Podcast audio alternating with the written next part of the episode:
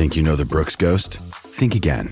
Introducing the all new, better than ever Ghost 16. Now with nitrogen infused cushioning for lightweight, supreme softness that feels good every step, every street, every single day.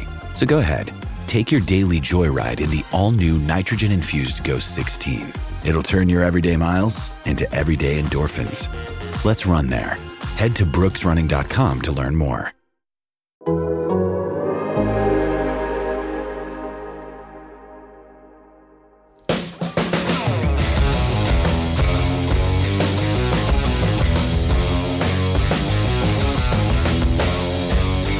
All right, everybody, what's up? Welcome into Best on the Board here on The Athletic. It is Thursday, November 4th. Michael Beller here to shepherd you through our talk about Week 10 college football and Jets and Colts kicking off Week 9 in the NFL. Joined, as always, by Dan Santaromita. Dan, what's going on? I'm I'm happy to be here because I'm on a bit of a roll lately, and yet I looked at the lines and I saw nothing that I loved. So I'm like, all right, well, we got to make this happen.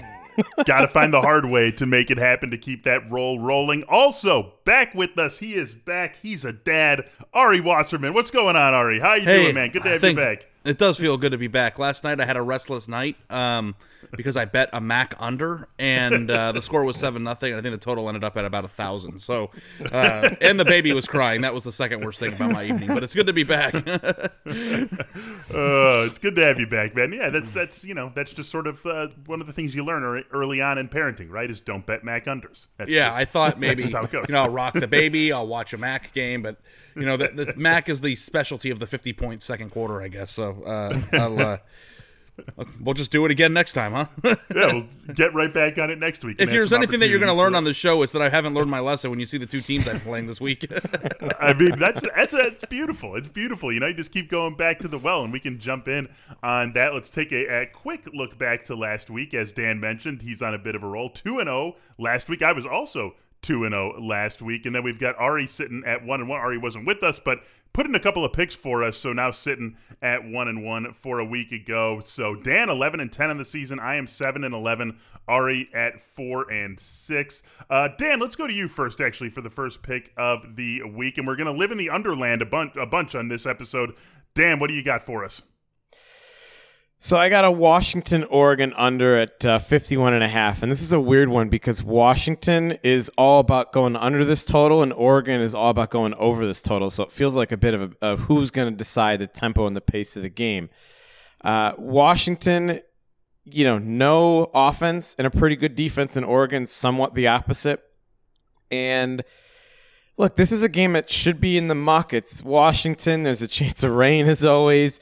And I just feel like Washington's more likely to control the tempo. Like they, they played Michigan, a probably similar level team to Oregon, and lost 31 to 10, which is comfortably under that number we're working with here.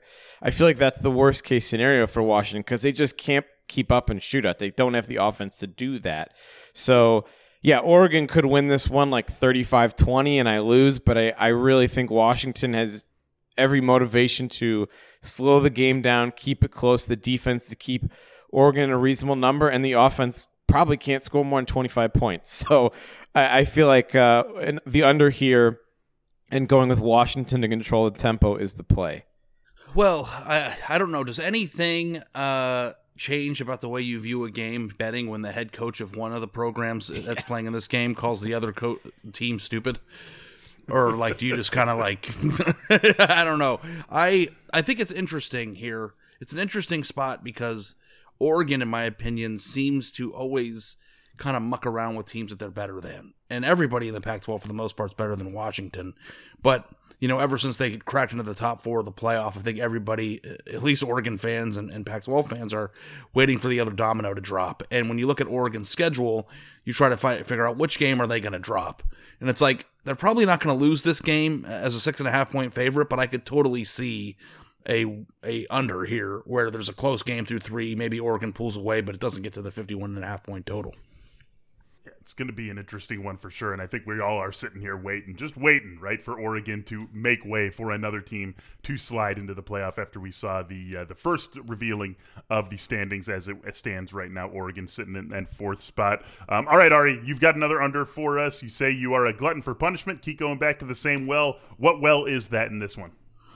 It's the Tar Heels well, and I didn't know whether to play the under or to play North Carolina minus two and a half. Am I alone here and just waiting for when Wake Forest is going to lose, or like are people on the Wake Forest bandwagon to the playoff? Like, talk to me here, ACC. guys. like, if, I, I don't, I don't think anyone thinks Wake Forest is going to run the table, do they? Is that a thing?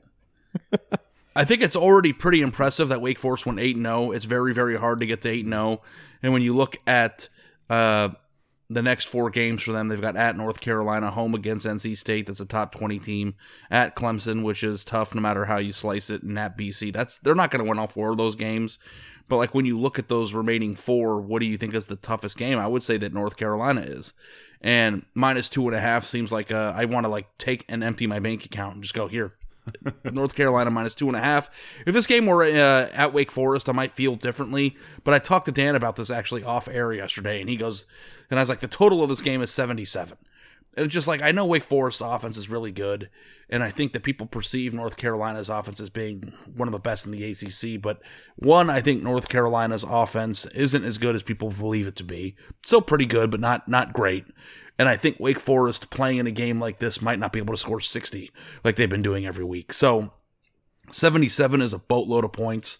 Uh, I'm going to play it safe. I think North Carolina is going to cover the two and a half, but I think that the under is probably a solid play here. And I've been doing great with unders this week, so um, you know, just keep it rolling. Just, this one yeah, has right. dropped to seven. This one has dropped to 75 and a half. Oh, okay. I got it at 77 earlier in the week, but I still feel comfortable at 75 and a half. Dan, anything else from that conversation of your guys' uh, cute little offline conversation you want to share with us? we were just vibing, man. Like, Don't make fun of us. I just like when the numbers is high. This is like when I've been doing the Ole Miss uh, past couple mm. weeks in the show. it's like 82, sure, under. But who are they playing doesn't matter. You give me that many points, I'll play the under.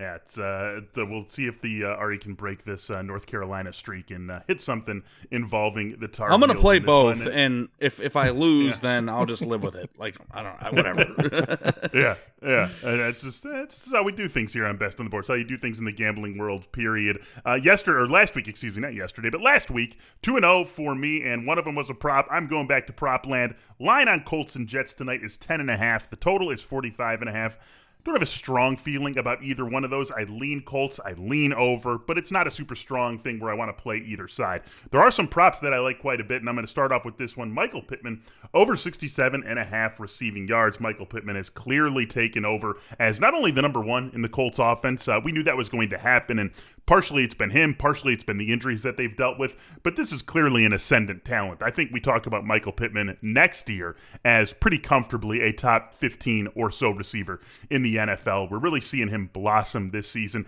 And let's just go back over the last couple of weeks, guys. Last week, 15 targets, caught 10 of them for 86 yards. The week before that, only four targets, caught them all for 105 yards. The week before that, that was the one healthy game we've seen from T.Y. Hilton, only got three targets in that game. The week before that, 6 7 89. The week before that, 6 8 59. I mean, he is just getting peppered with targets from Carson Wentz. And now you have no T.Y. Hilton again.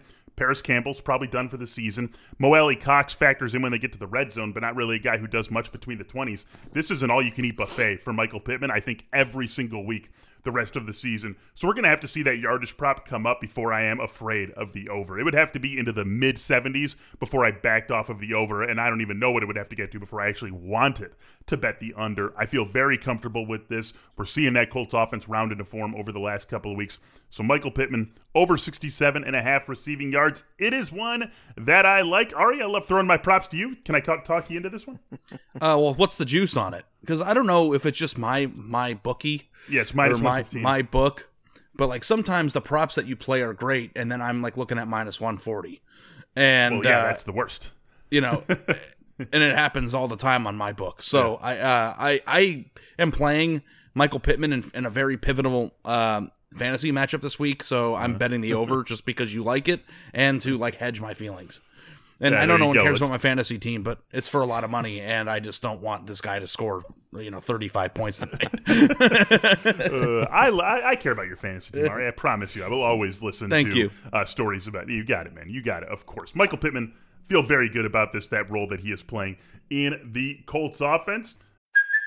Hey, it's Kaley Cuoco for Priceline. Ready to go to your happy place for a happy price? Well, why didn't you say so? Just download the Priceline app right now and save up to 60% on hotels. So, whether it's Cousin Kevin's Kazoo concert in Kansas City, go Kevin, or Becky's Bachelorette Bash in Bermuda, you never have to miss a trip ever again. So, download the Priceline app today. Your savings are waiting. Go to your happy place for a happy price. Go to your happy price, Priceline. All right, guys, let's jump back into the mix here. Ari, I'm going to go to you for your second bet. This is one we were waffling between, uh, which one we were going to go ahead and put into the show. Two Big Ten games. Wisconsin was one of your pe- potential plays. Purdue was the other potential play. Let's hear who you went with and why. Uh, well, we went with Wisconsin um, because Wisconsin have been on the wrong side of the Wisconsin bets uh, all year.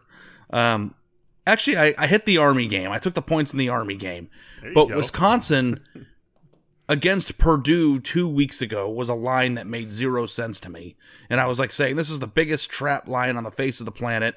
Makes no sense. Wisconsin should not be laying points on the road against anybody." Um, I took Purdue plus three, and we all know what happened there. Like there was a complete steamroll blowout. Um, and then I was like, I'm never going to bet on Wisconsin ever again for the rest of my life. I hate Wisconsin. then I laid three last week against Iowa, and it was a very pleasurable experience. So I feel like I'm back on the Wisconsin bandwagon. Uh, but this isn't about personal anecdotes. I think that it's possible here on a four game winning streak. Um, I know the first two of the four game winning streak were Illinois and Army, but beating the crap out of Purdue on the road and beating the crap out of Iowa in a rivalry game at home to me seems like a program that's turning the corner a little bit here. And the funniest thing about this is for as big of a dumpster fire as people viewed Wisconsin to be in earlier on in the year, they are back, if I'm not mistaken, to control their own destiny in the Big Ten West, and will probably be are. meeting up with Ohio State and Indianapolis like every other year. Um, and because they play Minnesota and they're second behind Minnesota in the Big Ten West at the end of the year. So, like to me, if Wisconsin has turned the corner or at least has figured it out to be what the version of Wisconsin that we anticipated behind Graham Mertz, um, they should be able to handle this Rutgers team by at least two touchdowns. And, you know, I got it at 12 and a half. The line has moved to 13. I'm very curious to see where it will go before kickoff. Um, but this is a team that absolutely should be able to handle their business. And if they go back to that offense where Mertz is turning it over every possession and they're scoring 12 points, then it just like, I'll live with that. But right now, I, I have confidence that Wisconsin is, is is on the path to the Big Ten championship game. And if that's the case, then I think that it starts with a cover this weekend. What's the line on an Ohio State Wisconsin Big Ten championship game? Every single one has been 17, so let's just say 17. and Wisconsin's always winning late in the second quarter, and then Ohio State covers. oh man, yeah. And my uh, Wisconsin fan heart goes into it saying we're going to lose by 30. Then I get a tiny bit excited with that second quarter lead, and then you know we all well, there was I. I Uh, covered the game a few years ago. Wisconsin was beating the crap out of Ohio State at halftime, and Yeah, like, was, people uh, were like was the one that was- discussing Wisconsin's chance of victory. But the thing Oh, with, with oh, Wisconsin is I remember it. uh, you know, there's a talent ceiling there uh, when they're playing Yes. Ohio State, and that does not exist when they play Rutgers. So, and hopefully, they can at least do us a favor. existed, And, it- if- and- and- yeah, if it exists, it exists in the other way. yeah, let's just uh, beat the crap out of uh, Rutgers uh, for the first half, and then hold the lead. You know, let's uh, let's hope we do that. Uh, I'm going to put up my second pick. Dan will save you for last. I'm going back to the NFL game, and I'm going to go with another under for us. Ty Johnson under 13 and a half rushing yards in this one. Now, Ty Johnson has played a big role in the Jets offense over the last few weeks. It's been kind of remarkable to see their two most effective receivers be their two running backs, Michael Carter and Ty Johnson. But at the same time that that has happened, Michael Carter has really grabbed a stranglehold of basically all of the rushing work out of the backfield. And so that's what leads me to this one. Ty Johnson has not gotten over this number in more than a month. And it just feels like the sort of situation where they're not turning away from Michael Carter anytime soon. And why should they? This is something that we in the fantasy world expected to happen pretty much at this stage of the season. That by the time we got to the week six to eight range, it was going to be the Michael Carter show in the backfield, and that is exactly what we're seeing. And he is playing very, very good football. So I, I think that Ty Johnson is going to have a lot of trouble just getting the carries he needs to get above this number. I mean, just look back over the game logs, guys. Last week, four carries. Week before, five. Week before, four. Week before, three. Week before, three. Like, he just doesn't touch the ball as a runner, an important receiver. And I think that will be even more important this week as it was last week because the Jets are going to be playing this game without Corey Davis once again. And then on top of that, 10 and a half point underdogs. This could easily play to a script where they're not running the ball really at all. And so suddenly Ty Johnson's four carries that we're expecting go down to two carries. Under 13 and a half, it's not a big number. Obviously, it's a number that he could break with just one play. But I feel very good about this one. Ty Johnson just doesn't get the work necessary to want to think that he can get over this number. So I'm going to wrap that up. Ty Johnson under 13 and a half rushing yards is my second play for this episode of Best on the Board. Dan, bring us home. And then, Ari, I want to hear from you on Dan's second pick as well. What do you got for us, Dan, in the SEC world? So I got Texas A&M minus four against Auburn. This is a bit of a weird one because I feel like these teams have been streaky throughout the year. They've gone on their little runs. Auburn's on a bit of an upswing, having uh, won at Arkansas and then at home against Ole Miss the last two weeks by double digits, no less. Auburn looked like a mess when they lost to Penn State and then barely beat Georgia State. That was a game they probably should have lost for three and a half quarters. Then they sneak out this come from behind win at LSU, get blown out at Georgia like everybody else, and then they they're they're playing a bit better. And A and M, another team, slow start to the year. Those lost to Arkansas and Mississippi State. and they shock everybody with Alabama, and they've had a couple blowouts lately against Missouri and South Carolina. Now the thing that gets me going here is I think we're in that like gauntlet part of the schedule. I don't know if you guys subscribe to this theory where SEC West teams in particular, you're playing LSU, Georgia, Arkansas, Ole Miss. There is a bye week in between there, and then you're playing A&M, Mississippi State for Auburn. Like, there's not an easy game in there. I kind of feel like A&M with a bye and then Missouri and South Carolina before that, that's like half buys if we're being honest. I say that as a Missouri grad, but like I feel like A&M's in a good spot here. They figured out the how to run the offense with Calzada at quarterback. He's very limited, but they have a great running game and their defense is solid. I think Bo Nix is good, but I think A&M's defense is better than the one they saw the last couple games against uh, Arkansas and Ole Miss. So I don't know, Ari, am I out of my mind by taking A&M here? No, I, I sometimes wonder too. Like, I think Mississippi and Arkansas, uh, two back to back top 20 wins. Uh, not that rankings matter, but like I think it's very easy to look at that and go Auburn is back, and then they're going and playing a team that's immeasurably better than both of those on the road, and only getting four. Like it's like, do you believe that Auburn is like the uh, born again version of its team that's going to go play for an SEC championship, or do you think that A and M uh, is better than them by four points? I think A and M's probably a touchdown better than Auburn, and I see really good value there. Can I Okay, can I say little- one more though? One more game, and I want to see if you because like I want your actual advice about Yeah. whether I should play this or not Let's hear it. uh, for my personal life. yes. Is anybody What is on it? earth laying three at Michigan Michigan State uh, at Purdue this weekend? I'm not. I'm not. I wouldn't go near don't- it. Yeah. You wouldn't go near either know. side. yeah. I just I, I hate to I I have a just a, sort of a, a self protective theory of like unless I feel awesome about a team coming off a huge huge potentially season making win, I'm just going to stay away from the next game. Yeah, I think it's funny because this is the patented spot for a Big Ten team that's coming out of nowhere to lose, and this is also the Purdue Yeah. specialty, which Sort of is, like Iowa against Purdue. Yeah, and then Purdue coming out at home and just knocking and then ruining your life. I don't know. It just like seems to me it's like Michigan State ranks three in the college football playoff rankings, and they're laying three points on the road at Purdue. The line hasn't moved at all.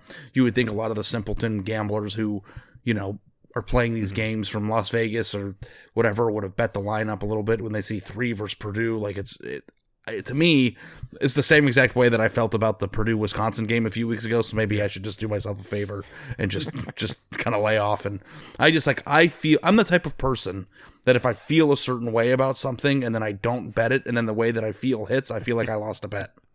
Yeah, I, I know exactly what you mean by that too. But sometimes the best bets, Ari, the best bets can often be the ones that we don't make. Yes, that's correct. I need to learn that lesson because uh, if I even have a glimmer of a thought, I- I'm, I'm riding. So Boom, give me it. Let me get in on it. Let me get in on that right now. I don't like, uh, yeah, like I want to. That that's the sort of game where I would feel if if Michigan State were minus seven and a half, I would be all over Michigan State. You know, it's like it's yes, yes, yes. If it was even six and a half, I'd be all over Yeah, Michigan like, State. Oh my Yeah. God, Michigan State's going to win this game by two touchdowns, but like minus three. This team's supposed to be playing for a national championship in a couple of months. This is ridiculous looking at this sort of spread. So, yeah, it's one that I, I feel pretty comfortable staying away from. But it's a good discussion topic and something that uh, you know we should be always thinking about. These just spreads that make you raise your eyebrow often do so for a reason.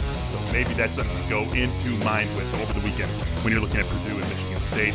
And that's going to do it for the Ari Wasserman return episode of Best on the Board. Thanks to all you out there for joining us. For Ari and Dan, I am Michael Beller. Thanks for listening.